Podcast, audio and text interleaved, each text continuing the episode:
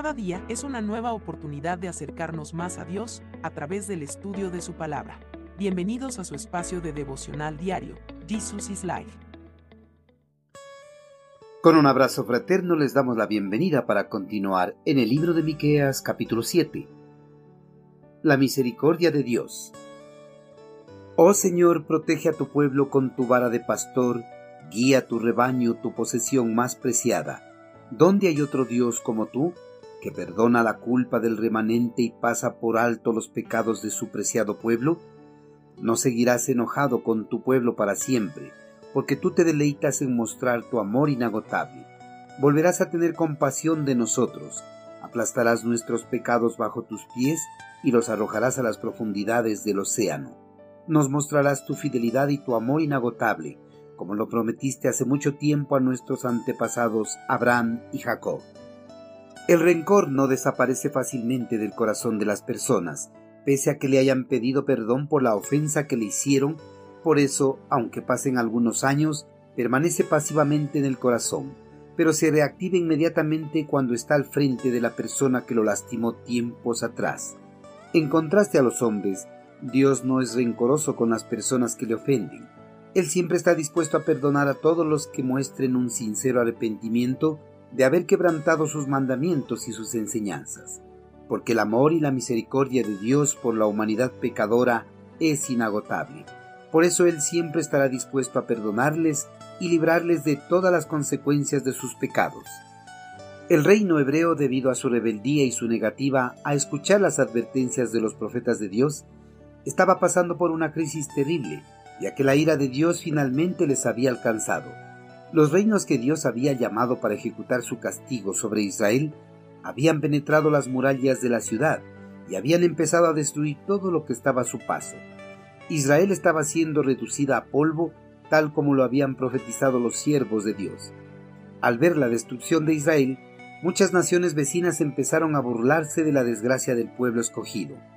Los habitantes de Israel, enfrascados en el dolor al ver su reino hecho cenizas, a pesar de sus terribles rebeliones en contra de su Creador, apelaron a su misericordia para que detuviera su justa ira sobre la nación. El pueblo apeló a la misericordia que Yahvé había prometido en el pasado a los patriarcas Abraham, Isaac y Jacob.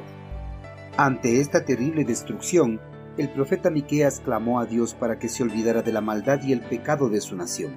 Clamó para que el enojo del Creador en contra de Israel se desvanezca antes de que todo el remanente de Jacob sea aniquilado por los ejércitos invasores. Miqueas clamó con esa certeza de que Dios escucharía sus palabras que nacían desde lo más profundo de su corazón y que en su fidelidad derramaría su perdón sobre la nación y lo restauraría. Dios es un Dios misericordioso, dispuesto a perdonar a todas las personas que en Él confían.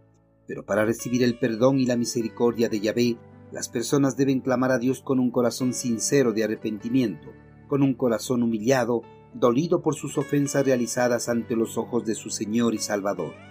Dios, en su compasión y misericordia, no perdona a regañadientes, sino que se alegra cuando el pecador se arrepiente y ofrece perdón a todos los que regresan a Él. Israel a través de sus cultos externos quisieron llegar al corazón de Dios para encontrar su perdón, pero a través del profeta Miqueas, los remanentes de Jacob entendieron que la única forma de alcanzar la misericordia del Creador era por el quebrantamiento en su espíritu. Con las palabras de Miqueas en mente, todo el remanente de la casa de Jacob se quebrantó en su espíritu para ser merecedor de la misericordia de Dios. Israel, por su humillación ante su Creador, alcanzó el perdón de Dios y la reconstrucción de su amada nación. Queridos hermanos, la misericordia de Dios es una promesa real para los tiempos presentes. Por eso, él desea perdonar cada uno de sus pecados, desea restaurar su vida y la de su familia. Si usted está viviendo apartado de los caminos del Señor, hoy Dios le extiende su mano para que se acerque confiadamente a Él, sin temor de reproches por haberse apartado de sus caminos. Dios quiere borrar sus rebeliones y darle el regalo de una vida eterna junto a Él. Amigo, si usted todavía no ha alcanzado la salvación de la condenación venidera, este es el momento preciso para que encuentre esa salvación. Acérquese a Él con su corazón arrepentido, con su corazón humillado, clame con su voz a Dios. Él vendrá para restaurar su vida, liberarle de la condenación eterna y le dará la entrada a su reino celestial. Envíenos sus sugerencias y comentarios a nuestro correo electrónico ministerio arroba Este programa es una producción de Jesus is Life.